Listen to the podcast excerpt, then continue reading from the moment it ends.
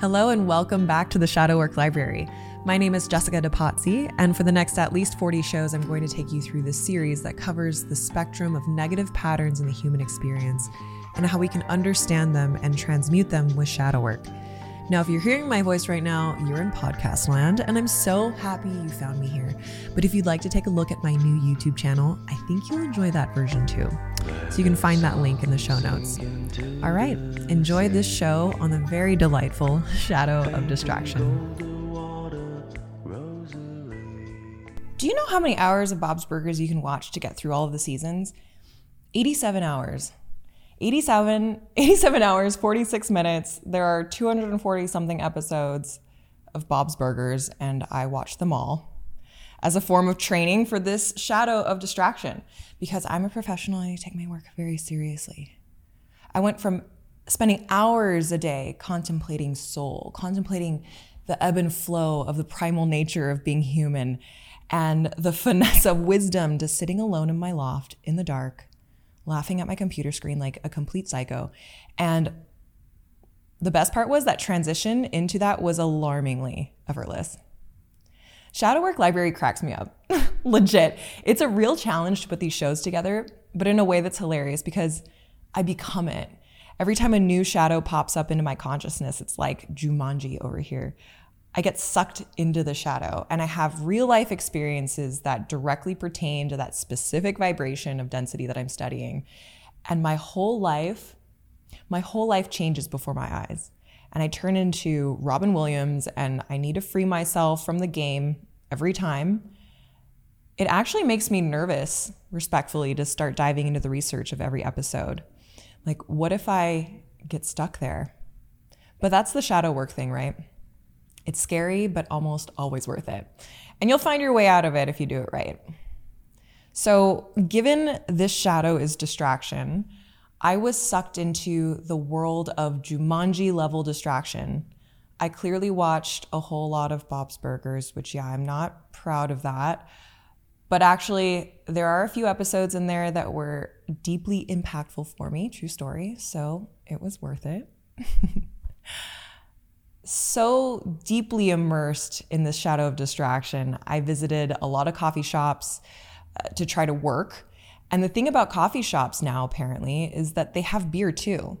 You know, I just moved to Austin and I live in the city, not on a literal island like I did with Jeff in Canada, where the one coffee shop that we had in our, I guess you could call it a village, it just sold coffee. So here, like beer after coffee has become a thing. And then the distraction continued. I picked up my phone an embarrassing number of times. Like, I know better than that. And one of the interesting things that I noticed about this shadow, this thing called distraction, was how crazy it felt. This shadow is not subtle. You know, some are harder to see, like the shadow of victimization or half heartedness. Those are sneaky. But for the shadow of distraction, we don't just see it playing out, it consumes us, it can possess us. And with the slightest bit of awareness, it doesn't take much, we can see it happening. We can see that all of this crap that's been distracting us from who we really are um, is this basic structure around why we don't actually do the things we really want to do.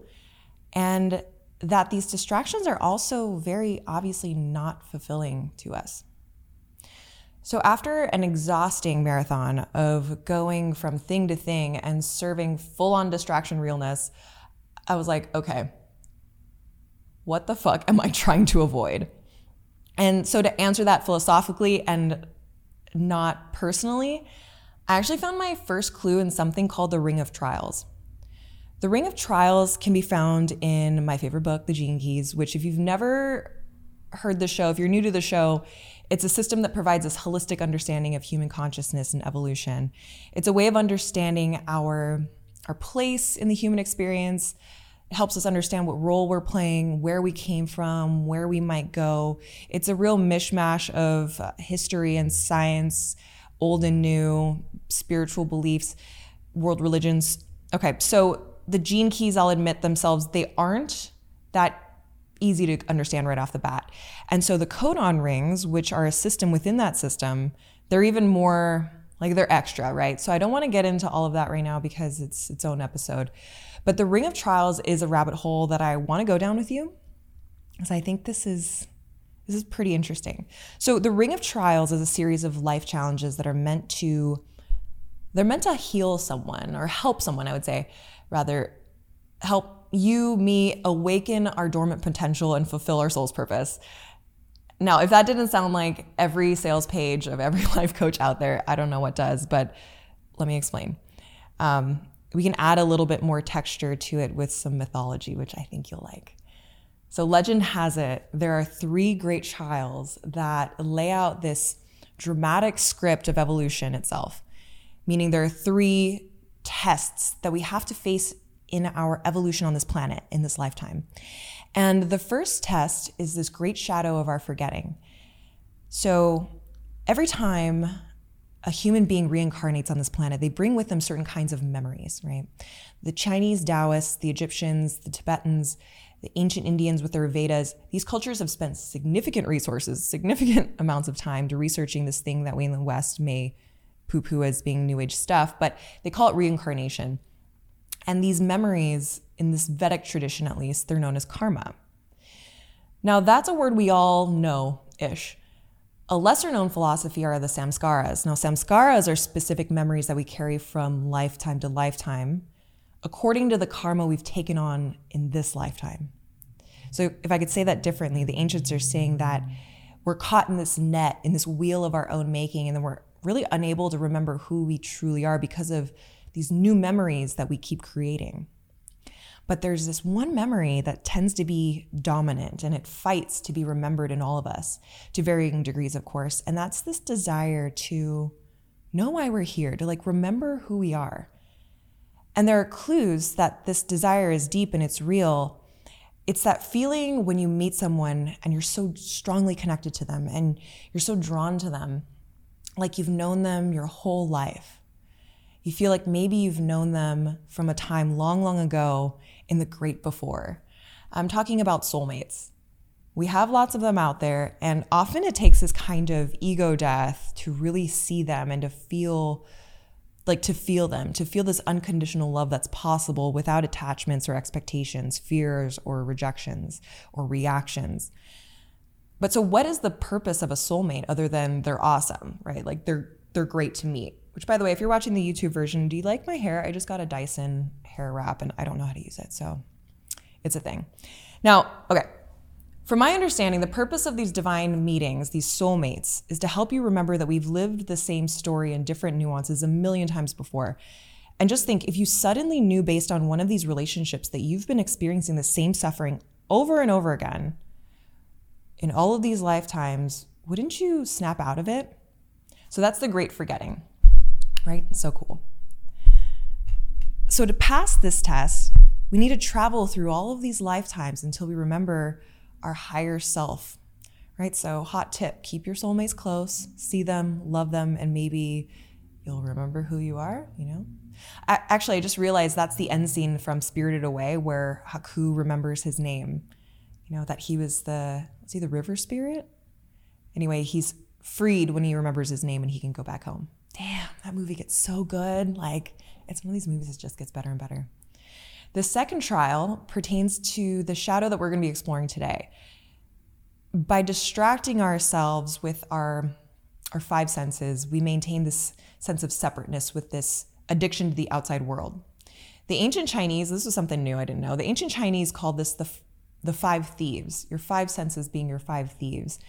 And they believed that they drained you of your life force or your chi. And as you go inward and remember more of yourself, you eventually break this addiction. Now, the interesting thing is in this modern world, the opportunity to tune out of all of this and then tune into some of this, it's become very challenging. In fact, it seems like it's actually requiring a level of courage to be bored in a culture where hard work and exhaustion are seen as the status symbol. So, to pass this test, we need to stop distracting ourselves and embrace the suffering that we're running from. And full circle, right? Like that is what I was av- avoiding with this weird street drug called Bob's Burgers. I was avoiding my own suffering. And it doesn't sound like as intense, or wasn't as intense as it sounds, but that's a word, right? So the first trial makes you aware of your karmic suffering. The second trial prevents you from like living life because you're habitually running from it and to stop and turn everything off and come face to face face to face with your inner world is a thing. The third trial, it tests the depths of your surrender and it leads to this final transcendence, but I need to get into the real meat of this show, so I'm not going to get into that one too much because it's a super hefty one. So, all this to say, you can see now why, from a spiritual perspective, a spiritual wholeness perspective, the shadow of distraction can be really devastating. You know, I've been thinking about what it means to wake up in this esoteric sense, you could say. And I think that these trials come pretty close to making awakening a process. So, when we look at hustle culture and doom scrolling and jumping from relationship to relationship, we're not just wasting time, but we're like normalizing the de- the deterioration of our connection with our highest selves, with God. We may not have to deal with our discomfort, but we feel it, right? So this is a really good one. All right, let's get into the manifestations of this. The reactive, the outward expression of the shadow of distraction is exactly what it seems. It's overstimulation.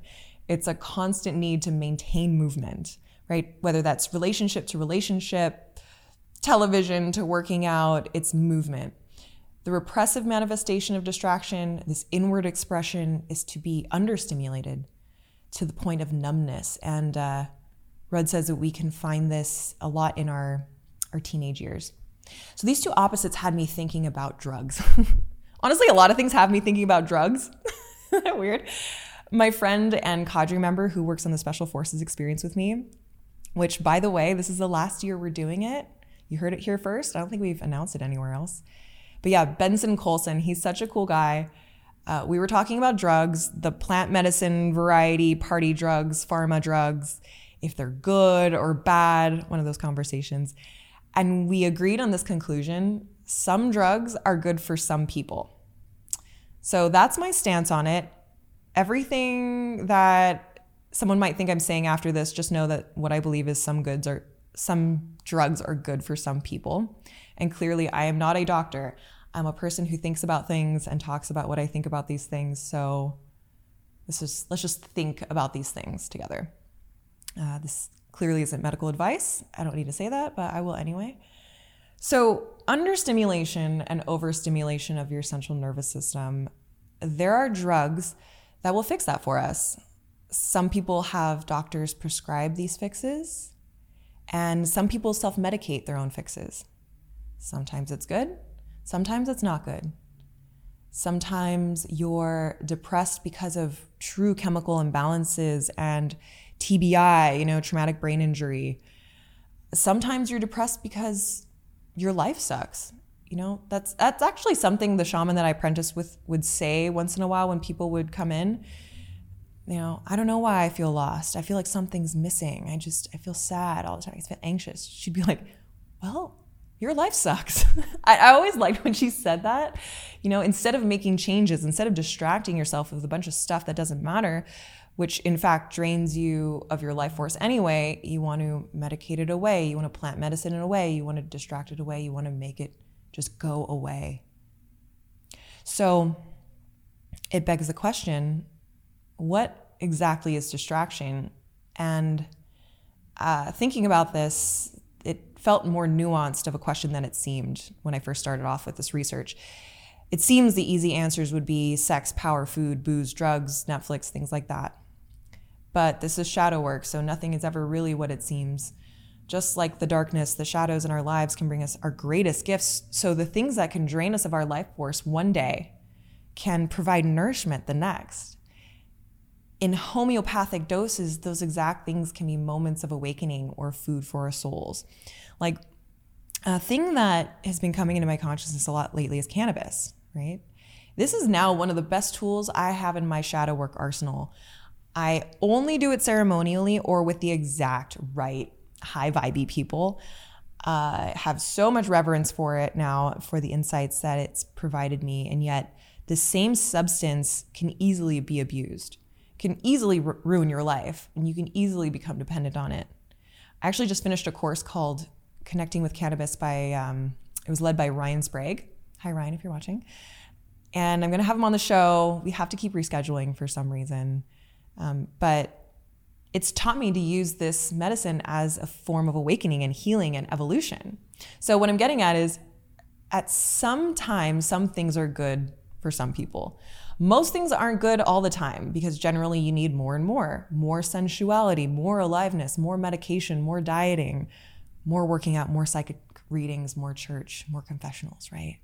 More caffeine to feel that same level of stimulation, that same level of peace, or whatever pleasurable state you achieved when maybe before, not too long ago, just a taste was everything that you needed. But to have just a taste of everything and anything, like, doesn't that sound like a full life well lived? Like just a taste, right? These homeopathic doses. To transmute the shadow of distraction to the gift of enrichment, it takes a kind of self discipline, but a very intuitive kind, not a militant kind. So think about being a connoisseur of life, someone who appreciates these subtleties of life. You know, think about experiencing a kiss and feeling the electricity, the energy flowing up and down your body, the pressure of the slightest lip nibble, as opposed to being all in your head and wondering if she's DTF, right? Uh, I feel like there's an overshare coming up. okay, so if you have kids and they don't know about SEX and you don't want me to be the one that breaks it to them, you can skip ahead. Give me 30 seconds to talk through this. That also goes for my mom and my aunt, who I think watch the show. Hi, ladies. so, drugs, sex, let's just get into all those places today. Some things are good sometimes. Sometimes a long term monogamous partner is good for some people at some times in their life. Is that controversial? I don't know. I think that makes sense.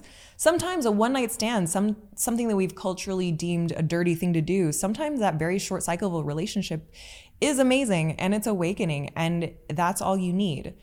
Sometimes it teaches you a lesson you needed to hear or perhaps it led to connection, the torch and the warmth that woke you up to this appreciation you had for yourself that you'd forgotten about and it blazed a new life trail, right? We can oversimplify it by talking about evolutionary purposes. And I know that we need to talk about those things, but sometimes to continue on with that person when you both know that that's all it was and distracting you from your next phase of evolution, like I don't want to reduce it down to that, right? Sometimes a one night stand, though, is the result of pressure or not wanting to reject the other person feeling like you owe someone something, not knowing how to get yourself out of a situation, or you're just drunk and you're being an idiot. You know, sometimes it's because you want a cheap fix. So sometimes it's distracting and sometimes it's nourishing. Distraction depends. Right now, I am in a lone wolf phase. So I got a vibrator, and the first time I used it, level one was like a lot. Now I turn that thing up. I'm like click, click, click, clicking it up to level four. And that happened just like the Bob's Burgers thing in an alarming rate, like a short period of time. That was a few months ago. A little vibrator is good. A lot of vibrator, for me at least, is not good. So it's in the drawer, the drawer for a while. Uh, now, porn. No amount of porn, I think, is good for me. And I'll say I don't think it's good for anyone yeah, okay, I'm just going to get back on track here. So, anyway, what is the point of distraction? What is enrichment? It depends. Sex can be the most powerful form of connection and nourishment, and it can also be the most devastating form of disconnection and disgrace. Food, that's another one. Okay, so this is a tricky one for me. Like, you think about your diet. I think this will resonate with some of you. How I eat and what is nourishing for me right now is very confusing at the moment homeopathic doses of sexual pleasure and drugs, I think I got that figured out. But the way that I eat, with my background in the functional fitness space, I have this religion of performance nutrition that's ringing in my ears that I'm not eating enough protein and all that stuff. And I'm just now coming off of this experimental year of veganism, which was amazing for me until it wasn't. And now I'm mildly traumatized by two diet religions. So my distraction shadow work is around food, right? Like to eat the way that I feel like I want to eat actually scares me. If you know me at this point, it's not a surprise I'm like a low key anarchist, but with nutrition, I will do whatever somebody tells me to do. I love following a system. And then those systems became prisons. I don't think they have to be, but that's just how it worked out for me. Hope this is all feeling relevant still. What I'm getting at is your cake that you can eat today on your birthday may fill you with celebration and joy, and tomorrow that same piece of cake can fill you with candida, right? the person who really embodies this gift of enrichment can sense the subtleties, they can sense the difference, and they can feel these changing tides and the moon phases with everything that they experience. So there's this kind of self awareness, it's a slowness, a smoothness, a raw sensuality about this gift. Every moment is savored and whirled around in the mouth. And these people are like, are great poets and not necessarily in the traditional sense. You know, maybe she just has a smile that heals you and a laugh that reveals you. That's a Billy Joel song. People who embody this gift of enrichment, they may not also be, they may be like not an easy person to be in relationship with also i'll say that. Like generally people like their partners and their friends to be consistent to be so connected with somebody that flows like the wind requires powerful self-realized solidness you know? It, it's a person that can stand in their own fire and not get swept away and someone that's making a myth of their own lives. But it's really it's a beautiful gift you know? Um, this is actually a bit of an easy shadow work submission now i think now that they think about it.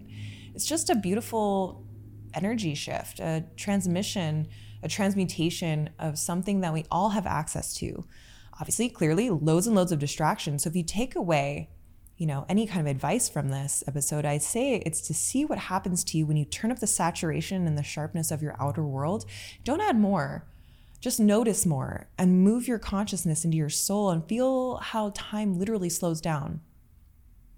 Yeah. Remember how how these deep moments of mundaneness um, and less desire can feel when you start to reclaim your senses around them you know, uh, reclaim your senses and your awareness around something as simple as a hug or a kiss on the cheek. Because, yo, that is what we need more of in this world addiction to the subtle beauty of what's in abundance air, the cosmos, love, and Bob's Burgers. this episode is brought to you by Hulu. All right. Yeah, this is a short one today. Um, I think we're done here. 39 shows to go, and then I'm off to pitch my next great project to you, which I think is going to be epic. Uh, it's a TV series. A TV series. so if you're enjoying the show, please check out the YouTube version. I'm practicing my camera vibes. Send me some love. A rating and review would be amazing. And you can also find me on Instagram at Jessica DePatie underscore. That's D E P A T I E underscore. All right, everybody, stay safe, but not too safe. And I'll see you next time. Peace.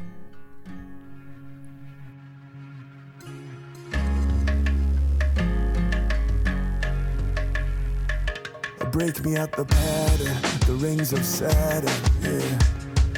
Get me out of my way. I surrender mission to gain another vision.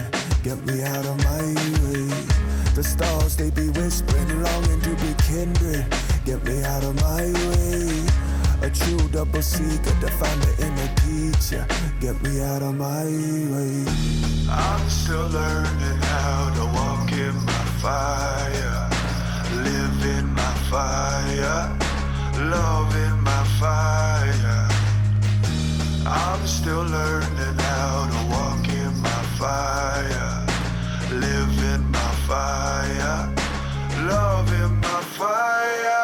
try to push, I leave myself blinded. Yeah, get me out of my way. And so I stay reminded it's all perfect timing. Get me out of my way. I gotta go under if I wanna find it. Get me out of my way. I am that I am that I am what I am. Love I am that I am what I am. I'm still learning how to walk in my fire, in my fire, love in my fire. I'm still learning how to walk in my fire, live in my fire.